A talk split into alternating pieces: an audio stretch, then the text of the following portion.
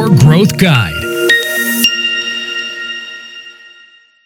Γεια σας! Θέλετε να αυξήσετε τις πωλήσεις στο e-shop σας χωρίς να αυξήσετε το διαφημιστικό σας budget?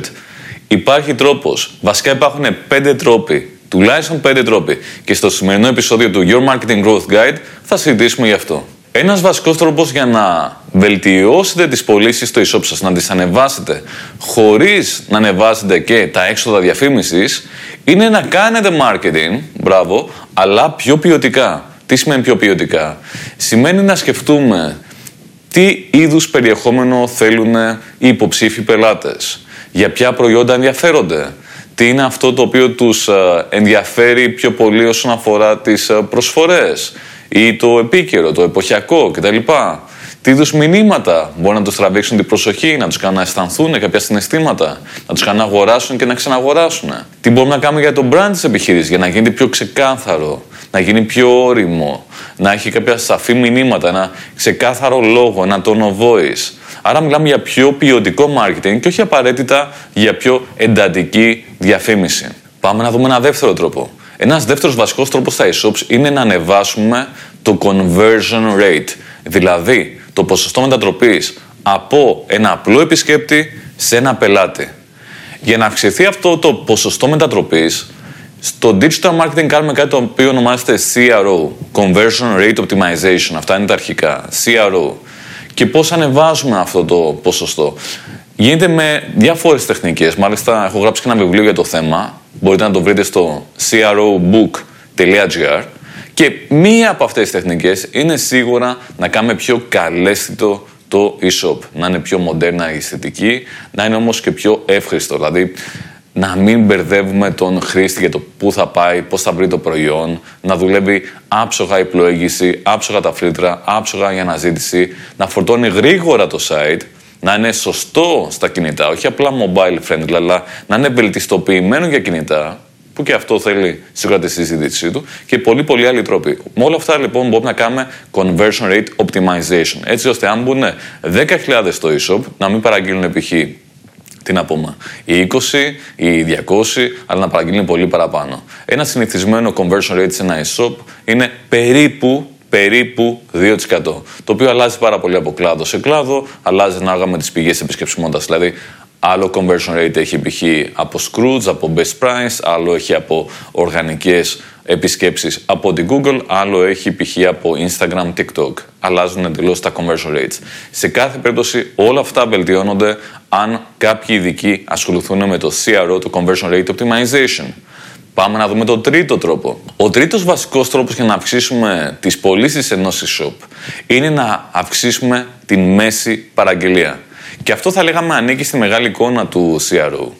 Πώς μπορούμε να αυξήσουμε τη μέση παραγγελία; Ας υποθέσουμε ότι έχουμε ένα e-shop που έχει μια μέση παραγγελία 40 ευρώ. Και θέλουμε αυτό να το ανεβάσουμε και το πάμε από τα 40 στα 50. Οπότε, αν έχουμε ακριβώς τις ίδιες παραγγελίες, π.χ. 100 παραγγελίες, με 40 ευρώ η κάθε παραγγελία, άρα 4.000 ευρώ. Αν την παραγγελία την πάμε στα 50 ευρώ κατά μέσο όρο, σημαίνει 5.000 ευρώ, άρα 1.000 ευρώ παραπάνω.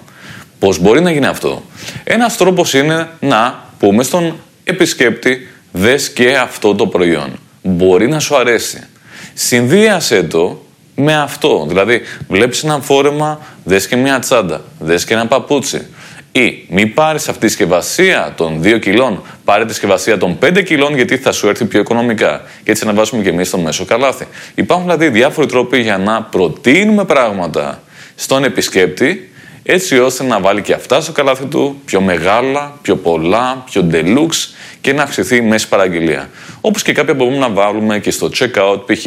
αγόρασε μια ωραία συσκευασία δώρου, αγόρασε μια έξτρα αγγίηση. Υπάρχουν λοιπόν πολλοί τρόποι για να ανεβάσουμε τη μέση παραγγελία. Ένας άλλος βασικός τρόπος είναι με το να αυξήσουμε την αφοσίωση του επισκέπτη. Πώς λοιπόν μπορεί να αυξηθεί η αφοσίωση του επισκέπτη και ακόμα καλύτερα του πελάτη; Για να το πούμε στα, με όρους marketing, το loyalty. Πώς λοιπόν μπορεί να αυξηθεί το loyalty. Ένας τρόπος για να αυξηθεί το loyalty είναι πραγματικά να ενδιαφερόμαστε για τον πελάτη και να του το δείχνουμε. Παραδοσιακά όταν μιλάμε για loyalty, συνήθως σκεφτόμαστε να στείλω email για να μην με ξεχάσει, να του πω για το νέο προϊόν, να του πω για μια προσφορά, ένα κουπόνι κτλ. Ok, okay, καλό είναι αυτό, καλό να το κάνουμε. Μια άλλη τακτική είναι να κάνουμε remarketing ή retargeting, dynamic retargeting, δηλαδή να τον ακολουθούμε με διαφήμιση έτσι ώστε να μας ξανάρθει από κάποιο μέσο.